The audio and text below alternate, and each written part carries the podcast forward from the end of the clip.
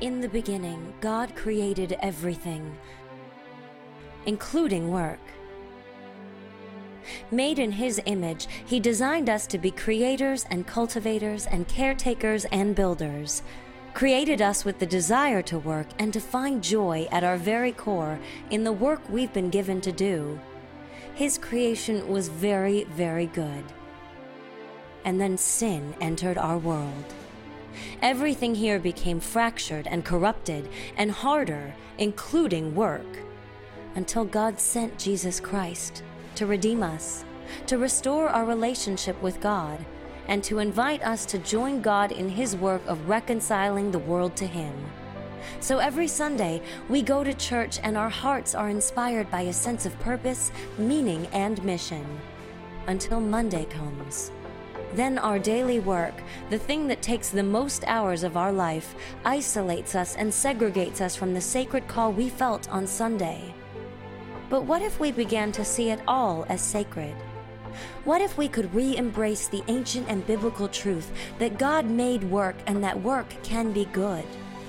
What if we could rediscover the joy that comes by exercising our gifts and using them to bless others, knowing that God loves the worker and the work, loves the teacher and the teaching, the mom at home and the mothering, the business person and the business, the caregiver and the care? embracing the truth that we are designed to be a faithful presence in every part of our lives.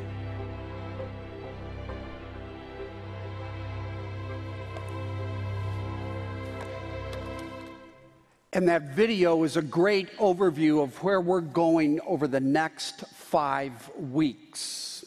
And by the way, if you're unfamiliar with Christianity, trying to figure out Christianity, I think you will find what the Bible has to say about work to be amazingly insightful, practical, and helpful. And that's where we're going over these next couple of weeks. Now, let me put this in the context of our church. One of the great strengths of Wheaton Bible Church is that we are a sending church, sending missionaries throughout the world year after year, decade after decade, one of our great strengths.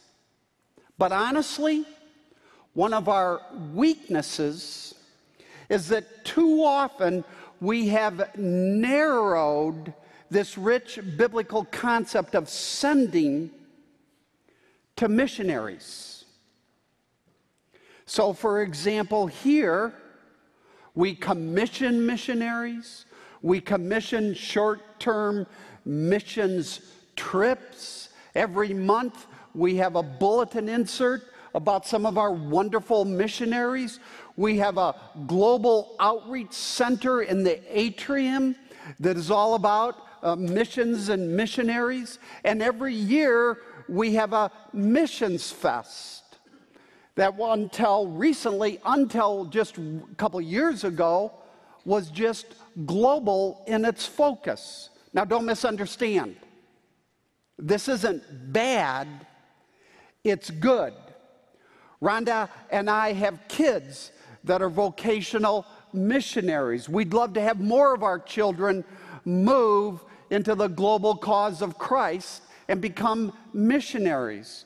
But as a church, what we haven't done and said as strongly and clearly is that each of you that know Christ have a calling before God to serve and to reach the world around you that is every bit as important as any of our missionaries or any of us on pastoral staff, including me. And one of the primary mission fields that God has given you is your work. Your work. And so, in this series, by God's grace, I hope we can make a significant change, a, a, departure here at Wheaton Bible Church. I mean, a lot of this, frankly, is on me. I'm uh, uh, the senior pastor, But what I'm hopeful for, beginning with this series, is that we are going to change this concept of sending and of elevate you and your role in the world along with our missionaries. It's not an either or, it's a both and. Now, why? Well, because as I said last week, according to the Bible, Sunday morning is the huddle. It's not the game, it's the huddle. And your life the rest of the week in the world and at work is the game. And your game is just as critical to the kingdom of God as any missionary, any pastor. I mean, think about it 70, 80% of a the non Christians that you work with or that you're friends with aren't going to come to church to hear a pastor. Instead, God has strate- strategically inserted you into their lives. And that is your game. Now, let me change the metaphor. The church, Wheaton Bible Church, is not a cruise ship offering Christian luxury as we retreat from the world. But neither is the church a battleship where you pay pastors uh, to fire guns at culture from a distance. No, as J.D. Greear says in this book that I quoted last week, uh, Gaining by Losing, to properly understand, conceive the church, we understand it's not a cruise ship, it's not a battleship, it's an aircraft carrier. And every one of you that know Christ are fighter jets, loaded not with bombs, but with good works in the gospel. So that you might go into the world and go into your work to love and to serve and to lift up Christ. So if you know Christ, you are called into full time ministry. You are a full time fighter jet. Wherever you are, whatever you are doing, just as much as I am. Now, because this is such a big deal, and because it's so easy to narrow this concept of sending rather than broaden it, if we are going to have a, a, a, full concept of sending, we need to understand that every Christian has two callings. Two callings according to God's word that are in force throughout an, our entire lifetimes. And the first calling is to use your vocation, your job, or your abilities, your life situation to the glory of God and to the blessing of others. So if you are a Christian lawyer, you are a priest at your law firm. Christian mechanic, you are a priest at your garage. You tell me which is more difficult. If you're a retiree, you're a priest. And I'll come back to this. This is so important. That's our first calling, it's a vocational calling. Uh, the second is each and every one of us that know Christ have a calling to make disciples. Wherever, whenever, whatever age we are. And now, as I said last week, this first calling, your vocation, is your role. The second calling, making disciples, is your goal, and your role is a major means to this goal. So we need to ask ourselves a couple of questions. Let me suggest three. And, and, and I really want uh, those of you that are younger, you students, you younger adults, you, you millennials, I, I, I want you to capture these. The first is this ask yourself this question What skills or passions has God the Holy Spirit given me to bless the world through my work? Or through my life situation? The second question where and how can I strategically advance the cause of Christ in the world? Is it as a nurse? Is it as a stay at home mom? Is it as a coach? Or like Jesus as a carpenter? But the question we wrestle with isn't how much, how can I make the most money? It's how can I have the greatest impact? How can I best serve others? And then question number three, and this is the hardest question Am I willing to do whatever God is calling me to do, to go wherever God is calling me to go? Am I willing? Now, you young adults, if you spend some time thinking these through and get some answers to these before the Lord, what that means is that you will be able, by God's grace, through the power of the Spirit, to enjoy a lifetime of influence and impact for the kingdom of God. And I so want this for you. That's why this series is so, so critical. So, with that as a context, and what I'm saying is today, May 1st, 2016, I want us as a church to move to a, a much fuller, much broader concept of sending. Now I want to go back to the beginning and look at the divine design for work. So grab your Bibles, grab a Bible in front of you, turn on your Bibles, and let's go to the very first chapter of the Bible, Genesis chapter 1, and we're going to pick it up in verse 27. We're going to look at six verses here in chapter 1 and chapter 2. Genesis chapter 1 and verse 27. So God created mankind in his own image. In the image of God, he created them. Male and female, he created them. God blessed them and said to them, Be fruitful and increase in number. Fill the earth and subdue it. Rule over the fish in the sea and the birds in the sky, and over every living creature that moves on the ground. Now skip down to the first verse of chapter 2. Thus the heavens and the earth were completed in all their vast array. By the seventh day, God had finished, now here it is, the work that he had been doing. And on the seventh day, he rested from all his, here it is again, work. Then God blessed the seventh day and made it holy because on it he rested from all the work of creating that he had done.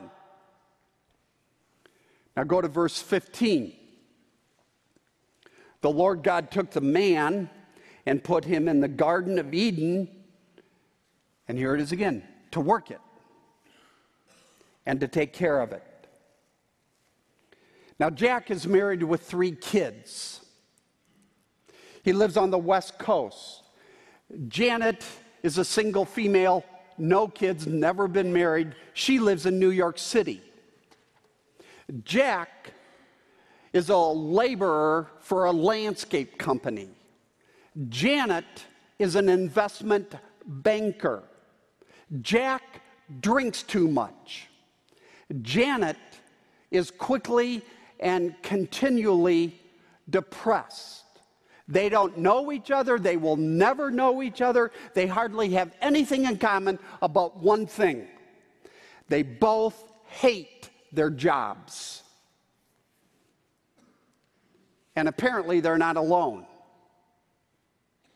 Three years ago, 2013, a Gallup poll revealed that 70% of Americans either hate their job or are completely disengaged from it. And as a result, this costs the United States billions and billions of dollars in stolen goods unproduct, uh, lack of productivity, and, and continual absenteeism. Now, if you are here today and you are a Christian and you're familiar with the Bible, then you get this at least conceptually because you know the Bible teaches we are sinful, fallen people, we have sinful, fallen hearts, and we live in a sinful, fallen world. Therefore, you understand that work can be terribly frustrating, terribly demeaning, horribly exhausting. But what I want you to see is that here in Genesis 1 and 2, that wasn't God's plan from the beginning with work. Instead, what we have here is a highly positive view of work. with both a divine and a human dimension that is unique among Christian, or among, I should say, world religions. Now, remarkably, these six verses, chapter 1, chapter 2, that we read, uh, uh, reveal that the Bible talks not only about work from the beginning of the Bible, demonstrating how important and central work is to the human experience according to the Bible, but it also tells us that even God works, that God is a worker. And then in chapter 2, that God put Adam and ultimately Eve in the Garden of Eden, which was perfection to subdue, to rule, and to work, or to cultivate, create, and develop culture and civilization, as we heard in the video. And this means that work is central to what it is to be made in the image of God. What is it to be made in the image of God? Well, it's a lot of things, but one of the things is that we subdue, we rule, and we work. And this is prior to the fall. So, today, in light of this, I want to make four statements about work that flow from the pa- this passage. And the first is this work is a virtue, not a curse. It's a friend, not an enemy. It's life giving, not life taking. Because we were created by God to work. Here, work is in paradise.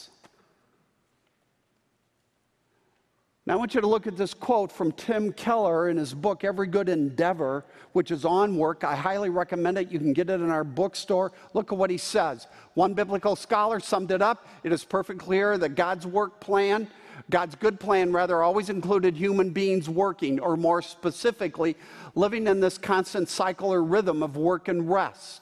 The contrast with other religions and cultures could not be sharper. Work did not come in after a golden age of leisure. It was part of God's perfect design for human life because we are made in God's image, and part of His glory and happiness is that He works, as does the Son of God, who said, My Father is always at His work to this very day, and I too am working. Work is as much a basic human need as food, beauty, rest, friendship, prayer, and sexuality. It is not simply medicine, but food for our soul. Now, get that last sentence. And so here we are thousands of years later.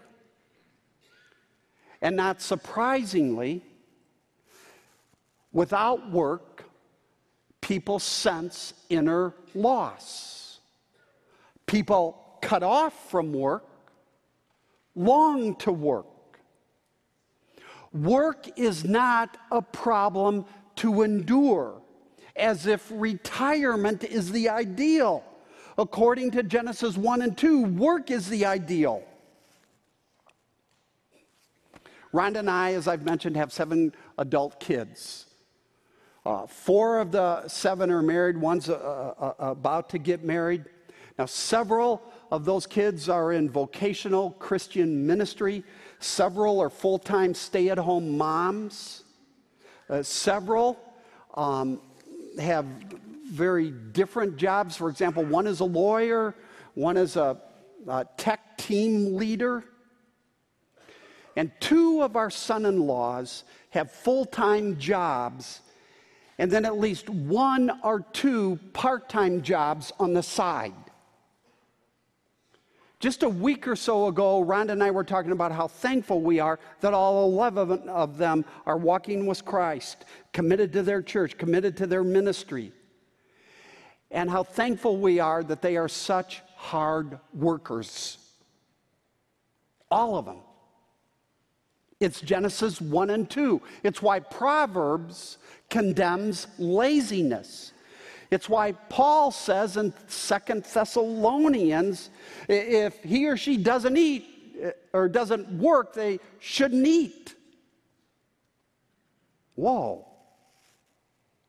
You see, we don't just live to work, we work to live. So be careful about what you say about work. Statement number two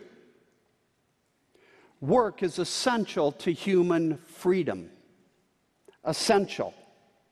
Today, um, North America, we believe, in the West, we believe that, that freedom is the absence of restraint, the absence of constraint. This is fueled by researchers uh, uh, tell us our expressive individualism, this value we place on personal autonomy. So that today in America, man, you don't tell me what to do, I'm going to do what I want to do. Expressive individualism. But it's not, it is not working. Now, if you come to my house and come in my backyard and take some of my goldfish or koi out of my little pond and you put them in my driveway, it's not going to go very well for them. And if Rhonda finds out, it's not going to go very well for you.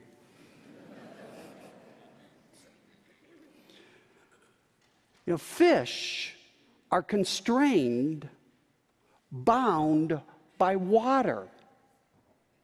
They get their oxygen from water, not from air. Freedom isn't the absence of restrictions, it's finding the right ones. You parents help your teenagers grasp this. Freedom isn't the absence of restrictions, it's finding the right ones. Therefore, the commandments of the Bible are the means, God given means to freedom, liberation, and life. The commandments of God are the right restrictions that keep us alive, keep us swimming. So, work with the rhythm of rest is one of the Ten Commandments. It's the fourth commandment. Six days you shall work. But the Sabbath, or the seventh rather, is a Sabbath to the Lord. Now, as important as Sabbath rest is, it's commanded, it's essential to the rhythm of life. As important as Sabbath rest is, the commandment isn't rest six days and work one. Nor is it go at it 50 50. It's work six rest one. Now, in the New Testament, Paul takes us a step further and he ties work to our heart. Look at what he says in Colossians. Whatever you do, work at it with all your heart as working for the Lord, not for human masters, since you know that you will receive an inheritance from the Lord as a reward. It is the Lord Christ you are serving. Jesus is your boss, Jesus is your big boss. And what is amazing here is that Paul tells us that we will be rewarded from our work if it's not superficial, but it's something from the heart, as unto Christ. I had somebody tell me after the last service that work really worked for me when I finally understood that I work for Jesus. Work, this thing we call our jobs, our, our, our vocation, according to the Bible, is not, it is not constricting, it is not limiting. It is an invitation to freedom and reward. I, I find this amazing. Uh, statement number three work is service. Now, when we study the scriptures on this subject, and the Bible has a lot to say about work, uh, you can define work in a couple of different ways. According to Genesis 1 and 2, you can define work as cultivating uh, culture. Or creating culture. A- anything you do in the broadest sense is contributing to or creating culture. But as the Bible unfolds, you can also define work as any act of service. Any act of service. Uh, look at what Peter says in 1 Peter 2 9. But you are a chosen people, a royal priesthood, a holy nation, God's special possession, that you may declare the praises of him who called you out of darkness into his wonderful light. And you're thinking, well, how in the world does this relate to work? Well, look at what he says you are a royal priesthood. What Peter is saying is to be a believer is to be a priest. This is why we in the church talk about the priesthood of every or all believers. And this is why 500 years ago, Martin Luther said the medieval Catholic Church's distinction or division between clergy and laity is fiction. That's Luther's word, fiction. It's a myth. Because we are all in full time ministry. We are all priests. And so Luther pounded and pounded on 1 Peter 2 9. Now, when you go back to our passage in Genesis chapter 2 and verse 15, we are told God put Adam and Eve in, in the garden to work it and, and to take care of it. Now, those two verbs, work and take care of, later in the Old Testament are used to describe the work of priests and Levites in the tabernacle, later in the temple. Uh, uh, uh, their work was serving, serving God, uh, serving the nation. Now, think about this. to be a believer is to be a priest. It's 1 Peter 2 9. To be a priest is to serve. That's the nature of being a priest. But you go back to Genesis 2:15, uh, according to that passage, one of the primary ways we serve God and we bless and serve other people then is through our work. And this is the Garden of Eden. Each and every one of you are in full time ministry. Each and every one of you are priests. Whether it's your law firm, your garage, the hospital, the shop, wherever. Now, let's think about this in light of our culture, our current American culture.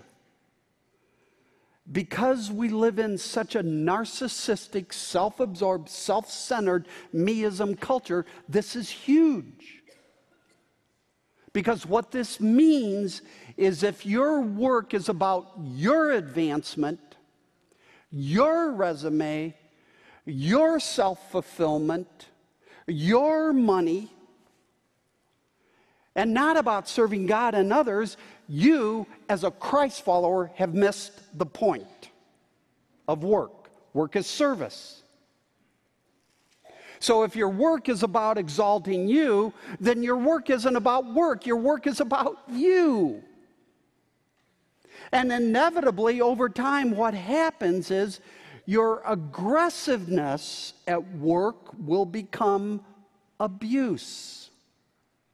Your drive will lead to burnout. Your anger will become rage. Your impatience will become fury. And your self centeredness will ultimately bleed into self hate. It's only when the purpose of work is to serve and exalt God to serve other people. And we embrace that and we get that. We work to serve that we will find our greatest joy, our, our, our, our greatest fulfillment, our, our our greatest delight. And now let me say this about retirement. And it's only then, when we understand work is service, whatever our work, whatever our life situation, it's only then that God will deliver us from this notion that the ideal life is spending the last 35 years of your life on vacation. at the beach playing golf, whatever. Look at how Peter puts it three verses later, verse 12. Live such lives among the pagans that though they accuse you of doing wrong, they may see your, now notice, good deeds and glorify God on the day he visits us. Maybe that day is coming soon. Your deeds is your work in the broadest sense. So, what Peter is saying is, we don't live to separate ourselves from, uh, from non Christians. We live to glorify God among them by our work, by our good deeds. Now, let me go back to J.D. Greear's book. Look at what he says. Our secular vocations, Martin Luther said, are like masks God wears in caring for the world. When we pray the Lord's Prayer, he said that, as Luther said, we ask God to give us this day our daily bread. And how does God answer that prayer? He does so, Luther said, by means of the farmer who planted and harvested the grain, the baker who made the flour into the meal, and the person who prepared our meal. All these are in play when God answers our prayer for daily bread. They're the masks God wears. Our English word vocation comes from the Latin word voca, meaning to call. The Reformers saw our vocations, whether secular or sacred, as callings by God to assist in his care for the earth. God created the world in an imperfect state, with things left to do to perfect it. Repeatedly in Genesis 1, he declared his creation to be good. Good is good, but good is not perfect. Perfect means cannot be improved upon. You'll like this. Whenever I am with my wife out in public, I think she looks perfect. Her dress, makeup, hair, she literally cannot be improved upon. When she first wakes up in the morning, however, she's good.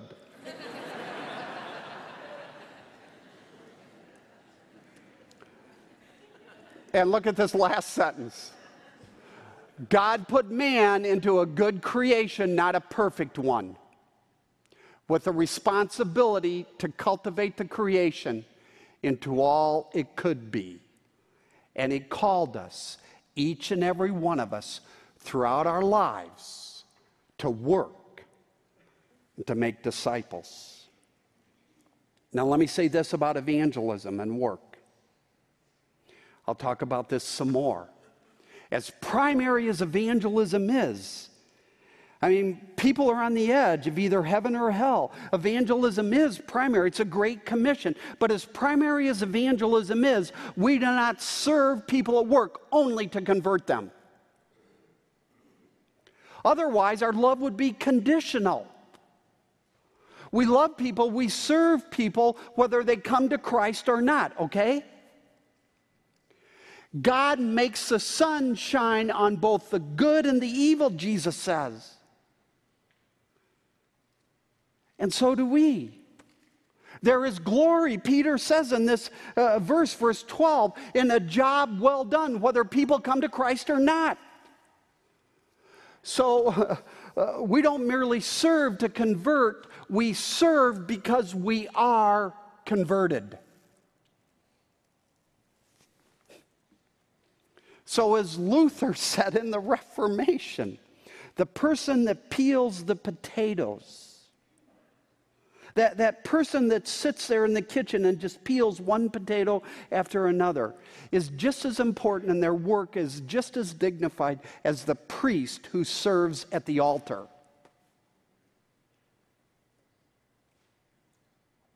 Each and every one of us are believer priests. Now, finally, statement number four Work has dangers. I've already talked about one. And that is thinking work is a curse. That is bad mouthing work. So many of us bad mouth work. I hate work. Oh, man. Uh, the Gallup poll said one of the main reasons we hate work is because of our bosses. So we avoid work, uh, uh we treat it like the plague, and that's one of the dangers. Uh, Another danger is uh, to err in the opposite direction and to make your work, your job, the most important thing in your life. So that it becomes your master, your source of identity, your source of significance, your God, your idol. And the Bible says both are wrong. Work is good, but work is not God. That's the point of Genesis 1 and 2. Work is good, but it's not God. And you will not have a meaningful life without work. You will not. But work is not the meaning to life. Now, let me conclude with a story.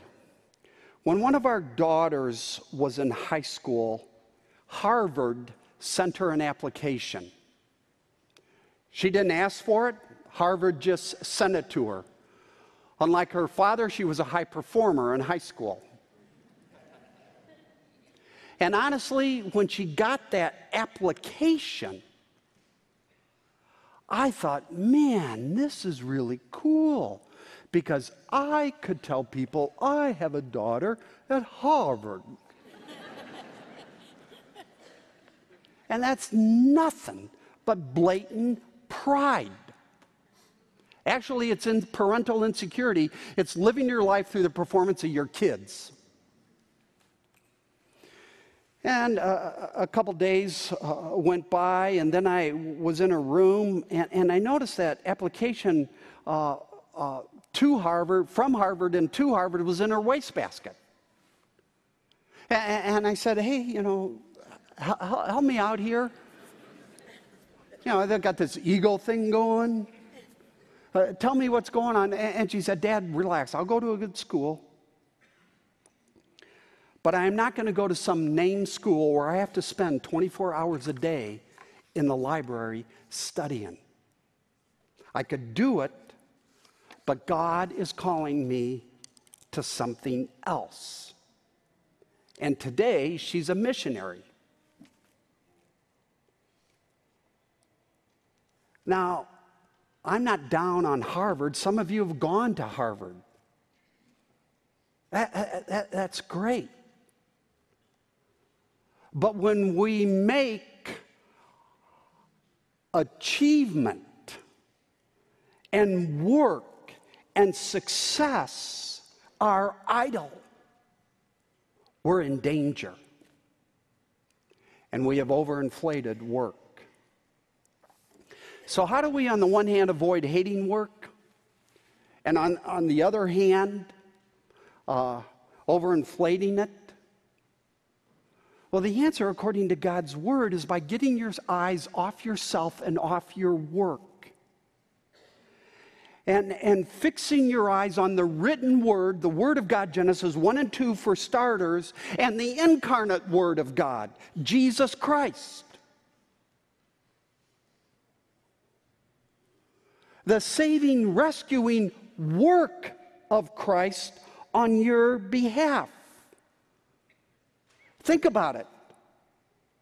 Who experienced, Jesus experienced the worst moment of work in all of human history and accomplished at the same time the greatest victory in work in all of human history by dying on the cross in our place for our sins. That's how much He loves us. And when you look to Jesus, when you go from the Word and you look to Jesus by the presence of the Spirit in you, and you see Jesus and his incredible work and being rejected and beaten and tortured and mocked and spit upon and stripped naked and standing there naked and then crucified because he loves you and you feel that love, it will change how you view work.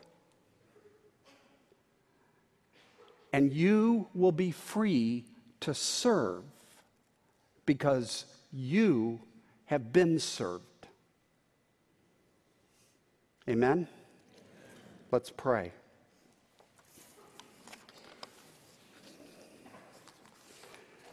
Father, we are amazed at the love of Jesus. We are amazed at the work of Jesus Christ. And we ask God that you would give us the grace in the course of this series to see the incredible role you have given us in the world in our work. Bless us to that end for Jesus' sake. Amen.